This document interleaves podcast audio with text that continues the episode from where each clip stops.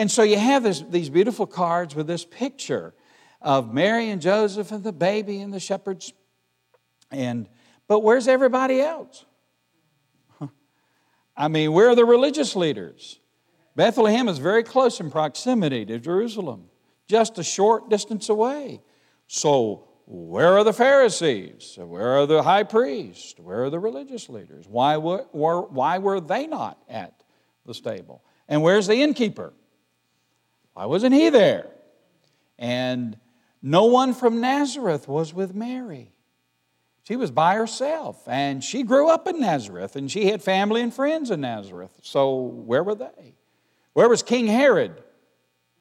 And why wasn't anyone from Bethlehem or Jerusalem there? So, when you have the manger scene on that card, you, you just have those few people there on the most amazing event and witnessing the most amazing event in human history. And you have only these people Mary, Joseph, and the shepherds who were there that night. And other people could have been there, but only Mary and Joseph and the shepherds witnessed this tremendous event. And so it is amazing that so many people missed the first Christmas. But they have their counterparts today. You know, we have a lot of people today, they have trees in their home.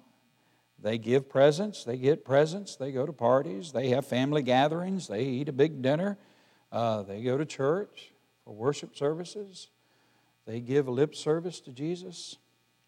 But they're going to miss Christmas too because they don't know the Christ of Christmas and they have no idea what Christmas is really all about. And so not only did the people did people miss the first Christmas, there are multitudes of people today who are going to miss Christmas. Now they're going to celebrate their version or their understanding of Christmas, but they miss the whole point of it and they don't get it and they don't know. If you don't know the Christ of Christmas, you can't celebrate Christmas. That's why our, we live in a world that wants to secularize Christmas, wants to take Christ out of Christmas. They'll want to wish you happy holidays instead of Merry Christmas. And they'll have all these secular images and these secular, secular based celebrations of Christmas, but they'll leave. How do you leave Christ out of Christmas? I mean, how do you do that? And so a lot of people today will miss Christmas just like people in ancient times. And we'll talk about just a few of them uh, real quick. Well, semi real quick. First, first of all, the innkeeper. Now, the Bible doesn't tell us that there was an innkeeper, okay? We get a lot of our theological understanding about the first Christmas from Christmas cards. For instance, we, we say there were three wise men. Well, we're not told if there were three wise men. We know there were three gifts. There probably were many wise men who came and uh, you know to, to Christ. Um, and we're not actually, nowhere in the Bible is it said that Jesus was born in a stable. There's no mention of a stable. There's no mention of, you know, the animals in the stable. There's no mention of hay in the stable. Why do we assume that he was born in a stable? The manger. The manger is mentioned, which is an animal food box. Now, in that day, the most likely place you're going to find an animal food box is in a stable. And so, you know, we, we get a lot of our assumptions from our Christmas cards about, you know, what the first Christmas was like. Well, the Bible doesn't specifically mention an innkeeper, but because the Bible does specifically state there was no room for them in the inn, we assume, right, that there was an innkeeper or more than one that said, We have no room for you. Now, just a little bit about the innkeepers in that day or ancient inns in that day. When you think about an inn today, you think about the Holiday Inn or the you know motel, and you go there and you got a nice you know warm room, and you got you know you got you got a bed and you got all of that, and you got a room, secluded room, and and all of that. So when you think about an inn today, you think about those motel places we've all been in. That was nothing like ancient inns in Bethlehem in Israel in that day. The word, the literal word, translation of the word is khan, K H A N, as we would transliterate it into English. And what it was, ancient inns like this were simply enclosed, open air places that would have some kind of wall, some kind of protection. And people would stay in this, this open air area, this open area. And you would have one corner you could put your animals, and the innkeeper would provide hay for the animals and a stall for the animals and made sure they took care of the animals because the animals are important. So he would have a place for the animals. And then the, the, those who were staying in the inn would camp out in the open place. So it was kind of like a it was a it was a protected area in which you could keep your animals, but everybody stayed together. Now here's my theory. You know, having a baby should not be a spectator sport. Right? Now, I know today, you know, the dads and all of that, they go back there, the baby's born, and they're eyewitnessing all of this. Now, when my children were born, I did it the way God intended. I was in the waiting room and I waited till the doctor came and told me, hey, you got a kid. That's how God intended for babies to be born. And so, and so you have Mary, she is great with child. And so it was actually, I think, an act of grace and providence that there was no room for them in the end. Because this little girl, this 16 year old, 16 ish year old girl, didn't want to have a baby in front of everybody. I mean, who would want to do that? And so when we're we told that there is no room for them in the inn, often we want to get on to the innkeeper We say, how cruel that was, that he didn't make room for them. Well, my theory is, and when we get to heaven, we'll either confirm this or, you know, find out otherwise, that the innkeeper said, you know, and I, I make him more benevolent than a lot of people make him. By the way, Jesus was not homeless. You know, people use the Christmas story for political ends. And they'll always talk about at Christmas time, even Jesus was homeless and all that. No, he, they were roomless. They were not homeless. They had a home in Nazareth.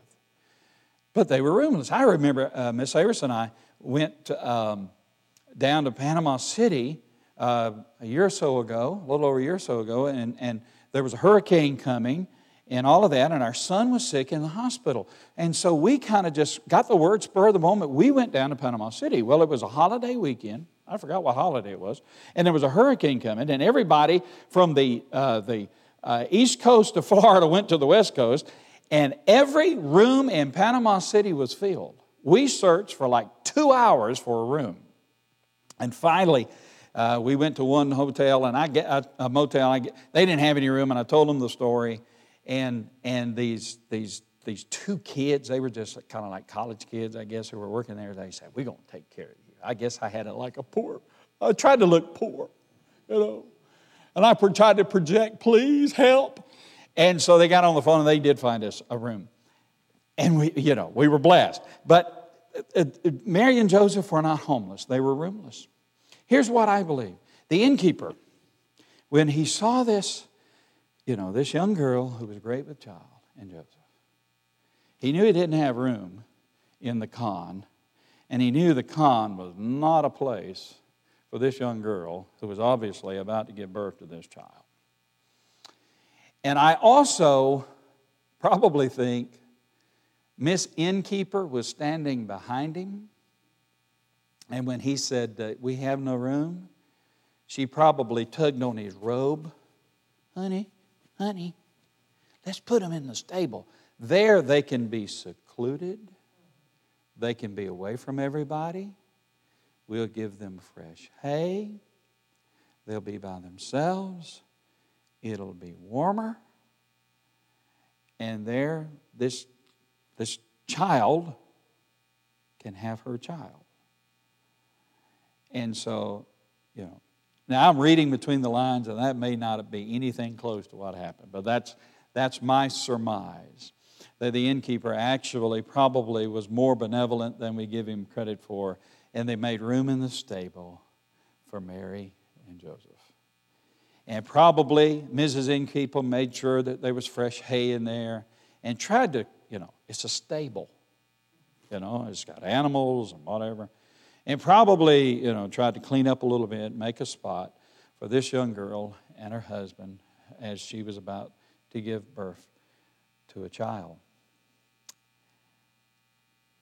But there is no mention of an innkeeper coming to see the baby. So why didn't he? I mean, you know, and where's Miss Innkeeper? And why didn't she call a midwife? And why, why didn't she call on people to come and help? The, this is a 16 year old girl who is great with child, who has either walked for 75 miles or rode a donkey, as we often depict her, depict she doing, from, from Galilee. She's in distress, about to give birth. Why didn't they try to summon up help? Well, I think probably what happened was the innkeeper got busy, and Mrs. Innkeeper got busy. It was census time, the khan was full, people were everywhere. It was the opportunity to make money and to get all the money you can get. And so probably they got busy and they got involved and they just kind of forgot about the couple. And I think people miss Christmas these days. Just we live in a busy world. We have all these time-saving appliances and apparatuses, and they don't save. They, they may save us time, but we fill the time we save with stuff. You know. Um, we live in a busy world, and being busy is not a sin, unless you're busy in something that's sinful. But, you know, sometimes life is just too busy. And I think, I think people miss Christmas because of just the busyness of life, the hurriedness of life, the, the, the going of life, the involvement of life. And they get so involved that they don't have time for God and, and I don't know. Don't you think we're too busy? I think we are sometimes. We're just, you know. The Bible talks about the still waters. Sometimes we need to go to the still waters. So I think people miss Christmas just by busyness, just by being so busy and so involved and so preoccupied. Um, and they don't know Christ. And they may give lip service to Jesus during Christmas time and, and do everything they can to fit Christmas into their busy schedules. But they really miss Christmas because they miss the true meaning of Christmas. Now, the reason I, I read Luke 2 7 is this. I, you know, when you read a verse sometimes, you really just need to kind of stop and study on it. Okay? When you read the Bible, every now and then just stop and study on that verse. Uh, I read the Bible through in a year. Uh, it's probably going to take me a year and a half this year because I kind of, kind of took, you know, study times on different things. But also, there's, there's times when you need to stop and meditate. Listen to Luke 2 7. And listen how Luke is a Luke is a very learned man. He's a physician. He's well trained. He is one of the great historians of world history, ancient world history. Not just because he's a Bible writer, but because of his he wrote Luke and Acts, and he just he's a tremendous historian, accurate historian. And I can tell you from the study of the original languages, I'm not a scholar or anything like that, but I can tell you that Luke's, the, the Koine Greek that he used, the original writing that he used, was very precise. He had studied on what he was going to say, he concentrated on what he was going to say. And he used that original language to give you the nuance. If you pay attention, gives you the nuance of understanding. Listen to how he worded this. And she, emphasis, she brought forth her firstborn son. And then you take the she and you use the next phrase, and she wrapped him in swaddling clothes. Then you take the she, which is the emphasis of the verse, and you lay it in the next phrase, and she laid him in a manger because there was no room for them in the inn. The she is the subject. All the other phrases are related to she. And so you take the word she. She brought forth her firstborn son. She did it by herself. There was no midwife. There was no help, there was no doctor, no attendants. This 16 year old girl did it by herself. And old Joseph was there, but what does a carpenter know about birth and babies? You know? And she wrapped him in swaddling clothes. She had that baby. And Joseph, he helped best he could, and he handed that baby to her. And then she loved him, and she rubbed him, and she washed him, and she cleansed him. Then she took those swaddling clothes to wrap him for warmth and, and uh, for, for security, and she wrapped him in those swaddling clothes. And then she laid him in a manger. Right? You know how you more you know how mamas do the newborn babies right beside them. And that, that manger was right beside where she was laid. She took him and she laid him in the manger. G. Campbell Morgan was a great preacher of the past generation, and I love what he wrote about this. He said, Think of the pathos of this. She brought forth, she wrapped him in swaddling clothes.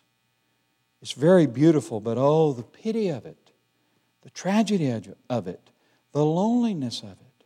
That in all of the hour of all hours, when womanhood should be surrounded by the tenderest care, she was all alone. The method of the writer is very distinct. She, with her own hands, wrapped the baby around with those swaddling clothes, and she laid him in a manger. And there was no one else to do it for her. Again, I say the pity of it and yet the glory of it to the heart of Mary. And so I, I think, you know, a lot of people miss Christmas because they're busy. We need to, we need to, we need to slow down. Know? Just me and Miss Iris, you know, we'll, we'll have our day planned. Have you, this is happening. You have your day planned, and then all of a sudden this call comes, and this call comes, and this thing comes, and this thing happens. And all of a sudden this day gets you know, it kind of like a sponge, it grows with all the stuff you got to do. Now, we expect that. We, we've been in the ministry long enough to know that the best laid plans aren't going to happen. They're just not. And so you got that. But that's what God called, you know, called us to do. But there are times when we just need to just cool it and sit and and just, you know, breathe and enjoy life. So a lot of people miss Christmas, I think, because they're busy. And then Herod. Someone else who missed the first Christmas was old King Herod. Now, Herod was a ruthless man, he was a brutal man. If you want to know about Herod, you can go to like uh, historian, Jewish historians like Alfred Edersheim. He was a ancient or, a, a, a, historian of uh, a saved, converted Jew who, who uh, studied ancient times and the times of Jesus. He wrote a great book, The Life and Times of Jesus the Messiah. And, and he'll give you a detailed story of Herod. He was just a, he was a maniac. He was a murdering maniac. He killed his favorite wife. He had several. But he killed her because he didn't like the way she looked one day. Killed a couple of sons because he thought they were a threat to his throne. And here's what Herod did Herod gave these orders. He knew the Jewish people hated him. He tried to buy their favor by building them a temple, Herod's temple, which was under construction when Jesus was born. Uh, it had been under construction for a long time. And so he was trying to buy favor by building a temple. But he, he just couldn't help himself. He was just evil to the core, and he did all this bad stuff, evil stuff, and the Jewish people hated him. And so here's what Herod Herod gave these orders. He knew the Jewish people hated him. And he knew when he died, instead of mourning, there would be celebration. So Herod gave these orders at the time of his death, he ordered his Roman guards to go through the city and kill as, kill as many important Jewish people through Jerusalem as they could find. So that when he died, there would be mourning instead of celebration. That's how ruthless he was. Now, these wise men come. And we're going to study about the wise men. They are fascinating. Oh, my word. They're so fascinating. But these wise men come. And, and they come from Persia and they go to Jerusalem. And they say, Where is he who was born king of the Jews? Well, Herod is not a Jew. Herod is an Idumean. He is of Jewish descent, but he's not a full fledged Jew. Herod has been appointed by king uh, appointed to be king uh, over Israel by the Romans. And he knew anybody born with a legitimate claim to the, being a king of Israel would be a threat to his throne. And so, you know, he inquired of the wise men when they first saw the star, and he made the calculations, and he called in the religious experts, and he found out, you know, made uh, some calculations, and they told him, well, Jesus would, you know, the Messiah would be born at Bethlehem, and he sent the wise men to Bethlehem, and it was his intention then to go in and, you know, kill the children. Kill everybody there in hopes of killing this one who was born king of the Jews. But, you know, Herod's like a lot of people today. They will give lip service to Jesus. They will follow Jesus on their own terms. They are perfectly willing to call on Jesus when they need Him, to receive Jesus as their spiritual benefactor. They're willing to add Jesus to their life. They're willing to call Jesus or, or call themselves Christian, but they are not willing for one moment to acknowledge that Jesus is the rightful King and Lord of their life. They will allow no one, including Jesus, to interfere with their plans, their career, their position, their power, their ambition, their plans, or their lifestyle. They're not going to let anybody rule over their life. They'll accept Jesus for what he will do for them, but they refuse to bow before him and honor him as the Lord and King and ruler and master of their life. There are a lot of people like that. They call themselves Christians, but they don't, they don't serve the Lord. They're not submitted to Jesus. They've just kind of added Jesus. They refuse to surrender control of their life to King Jesus. Listen, Jesus is not only Savior, but He is Lord. And there's not two separate Jesuses where you have the option of taking Jesus A, who is Savior, but denying Jesus B, who is Lord. Jesus is not a buffet line where you go down and say, Well, I'll take a little of this, and I'll take a little of that, and I'll take a little of this. No, Jesus is both Savior and Lord, and for you to know Him as Savior, you must be willing to surrender to Him as the Lord of your life. And so there are a lot of people today, just like Herod. They call themselves Christians and they'll go to church and they'll they're willingly will receive Jesus for what they think Jesus can do for them, but they won't kneel before him and they will not submit to him and they will not surrender their life to his lordship, not for one minute. And if you're not willing to follow Jesus and surrender control of your life to him, then you're going to miss Christmas because the Savior was born. And what did the angel say? The Savior is born this day, who is Christ the Lord. He's the Lord of all. When I gave my life to Christ, I didn't understand nothing. You know, I grew up in church, and I didn't know nothing. I didn't know nothing. You know, a lot of people get saved, they don't know nothing, right? I mean, we don't know nothing. We know two things we are sinners and He's the Savior. You know, we are sinners and He's the Savior. And when I got saved, I came to the Lord and said, Lord, I'm lost and I know I'm lost and I don't want to be lost. And I, I believe in my heart that you died on the cross for my sins and I want to give you my life. And I want you to save me and change me. And I don't understand everything I, I know that there is to know, but Lord, I do know this. I'm surrendering, I'm giving you my life. And I did, and I received him. And I haven't always been the Christian I ought to be, and I hadn't always been as submissive to his control as I should have been. But see, that's all right. If you make that commitment, the Lord will receive you, and then he'll go to work in your life. you know, he who began a good work in us will continue it until that day that we go home to be with him. And he will, he, I don't know if you know this about God, but He's relentless. He is relentless. He will save you, He'll give you a new life. And you, if you think He's just going to stand back and, like a spectator in a football game, just kind of watch you struggle through life, you got another thing coming, buddy. He'll save you and then He'll start working in your life. And he'll, he'll, he'll start molding you and shaping you. And sometimes he'll bless you with good things. And sometimes he'll stick you in the fire. Sometimes he'll put you on the mountaintop. Sometimes he'll put you in the valley. But he is going to do whatever he has to do to mold you and shape you into being the person that he's called you to be. God is not a hands off God, he was a very much involved God in our life, molding us and making us into who he would have us to be. And that begins when you give your life to Christ. I'm so glad I'm a Christian. I'm so glad I'm a Christian. Here's the third group, and I'm hurrying. Did I promise y'all I was going to hurry? I, did, I, I promised you I was going to hurry, didn't I? It's 6.50. Okay, so I'm going to be done in like, you know, an hour and a half. The religious people, the religious leaders, I mean, where were they? They could tell Herod exactly where the baby was born. You know, they knew Micah, the prophecy of Micah. They knew exactly. They could, they could tell Herod where the baby was, was, was where the, the Messiah was supposed to be born.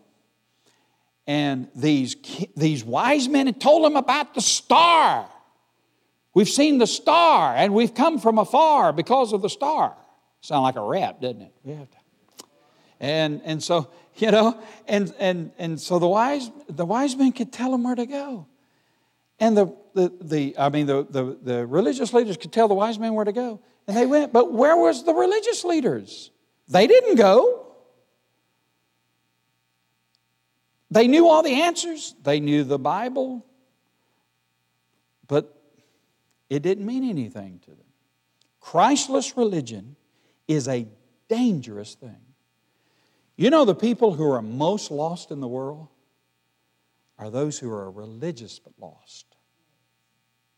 Those people who sit in the pews and can give you facts and particulars about Christmas and about the Christian religion, you know, but they don't know Jesus.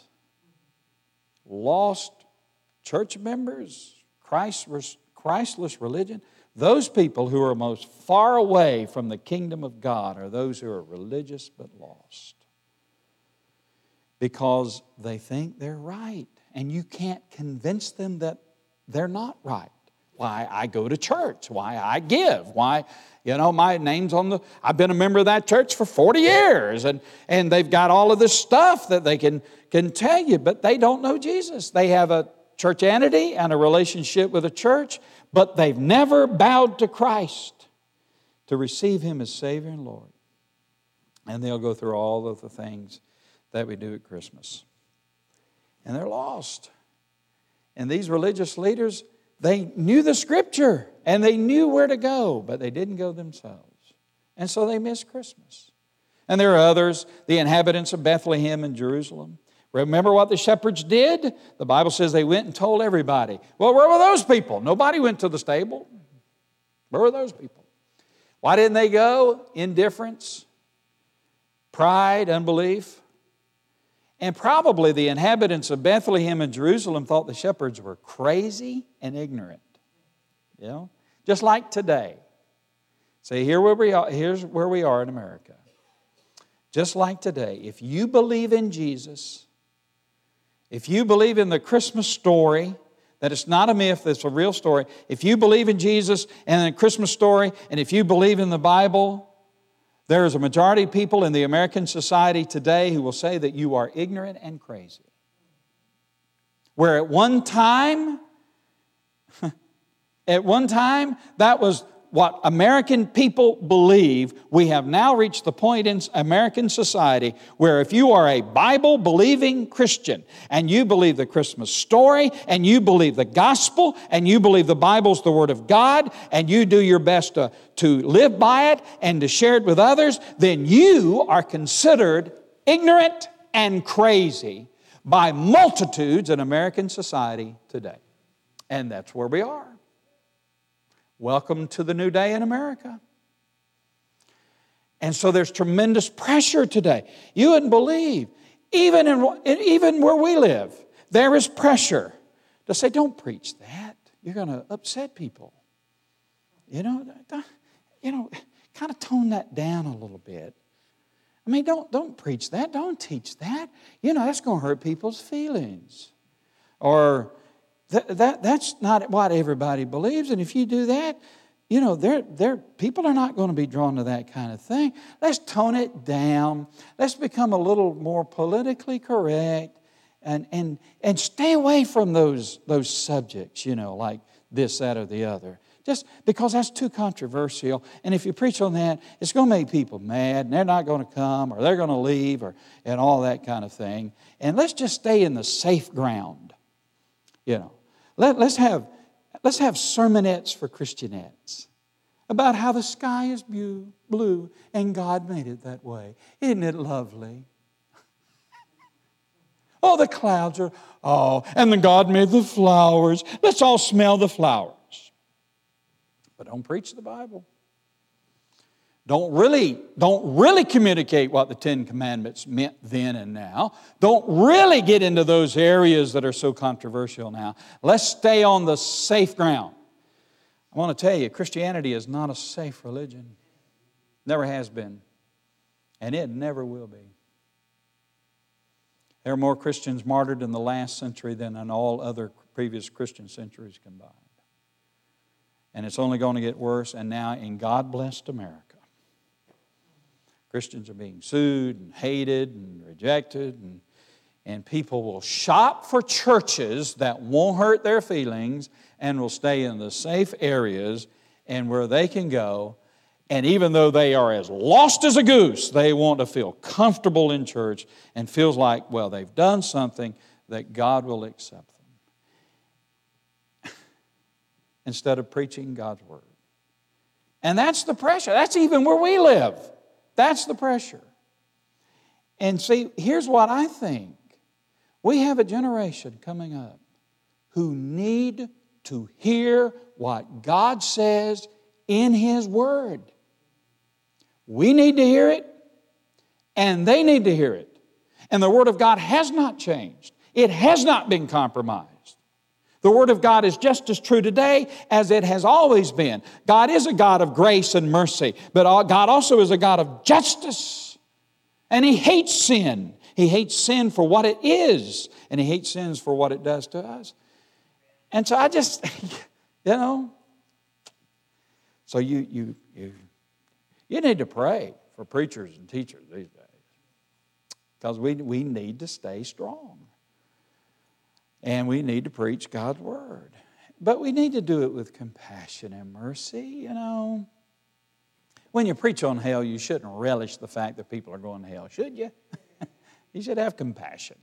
And so you want to communicate in, in, with compassion and grace and mercy, but you got to tell the truth. Amen? Y'all agree with that or not? You agree? Okay. All right. So, anyway, I don't know how I got on that, but that was free. I'm not going to charge you anything extra for that part. Okay, others, the Roman soldiers. You know, the Romans were caught up in idolatry. And so they didn't, they didn't, they hated the Jews, they didn't, you know, they didn't worship the God of the Jews. They worshiped their own gods, and they were, they were consumed with money and possessions and power and immorality and, and all of that stuff. And so they miss Christmas, and people today miss it for that reason. And the people of Nazareth, you know, here's how they traveled in that day. If you were going to Nazareth, from Nazareth to Bethlehem or to Jerusalem, you wouldn't just walk out by yourself because there, were, there, there was no police force and there was no protection. So, what you would do is you would travel in groups. And so, you know, in Nazareth, here's what happened everybody who was going to Jerusalem or Bethlehem got together and they traveled as a group. That's when Jesus was 12 and he was left behind. Mary and Joseph assumed he was in the group. And they didn't realize until later on that he wasn't with the group. But here's the picture Mary and Joseph, they didn't travel with the group, they went by themselves. And Joseph and, and Mary's just this girl, this young girl, and she's pregnant. And, and I just, you know, when I think about it, Here's 16 year old girl, and I don't know how, Joseph, how old Joseph was. He probably wasn't much older than that. And they've had all of this experience, you know, with the angel and with the virgin uh, conception and, and all of this. And God didn't give them a playbook to say, okay, this is what you do next. They're doing the best they they can. They know the baby's supposed to be born in Bethlehem.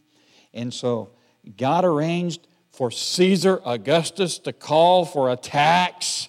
I mean, the most powerful man in the world doing the bidding of God, the God of the universe, to arrange it so that they would be in Bethlehem for the birth of the Messiah. Seriously, I mean, the, you know, the whole ruler of the ancient world, God is using him. And so they travel. And I don't know, she may have rode the donkey. I, I've never been pregnant. I don't want to be, from what I have observed. But I don't know, what would be better, walking or riding on a donkey? I mean, seriously. And it was 70, 78, 79 miles from Nazareth to Galilee. Maybe they went through Samaria. Maybe they took the shortcut, didn't follow the usual route around Samaria. I don't know. And then they get to Bethlehem, and Joseph, he's, he's exhausted, and poor old Mary, she just says, Let me just sit over here in the corner. I'll sit over here by the well. You go find us a place, right? I mean, you know, these were human beings, and this was a human situation. But God was in it, God took care of them. Oh, and then Jesus was born. Jesus was born. Jesus was born. A little baby. And she took him and she, when she kissed the face of her child, she kissed the face of God. Seriously? And she rubbed that baby and loved that baby, wiped him off, wrapped him up, laid him there. And Joseph, he's a complete psychological and emotional wreck. he just, she, she done had this baby. He's, I can't take it anymore. you know, and he's sitting over there in the corner, and this baby's there, and they all fall asleep. And then them old wild rascal shepherds come barging in at two o'clock in the morning. Can you see that's how it happened? That's how it happened. Isn't that wonderful? That's our God at work, bringing our Savior into the world. Don't you just love Jesus? Don't you just love Jesus?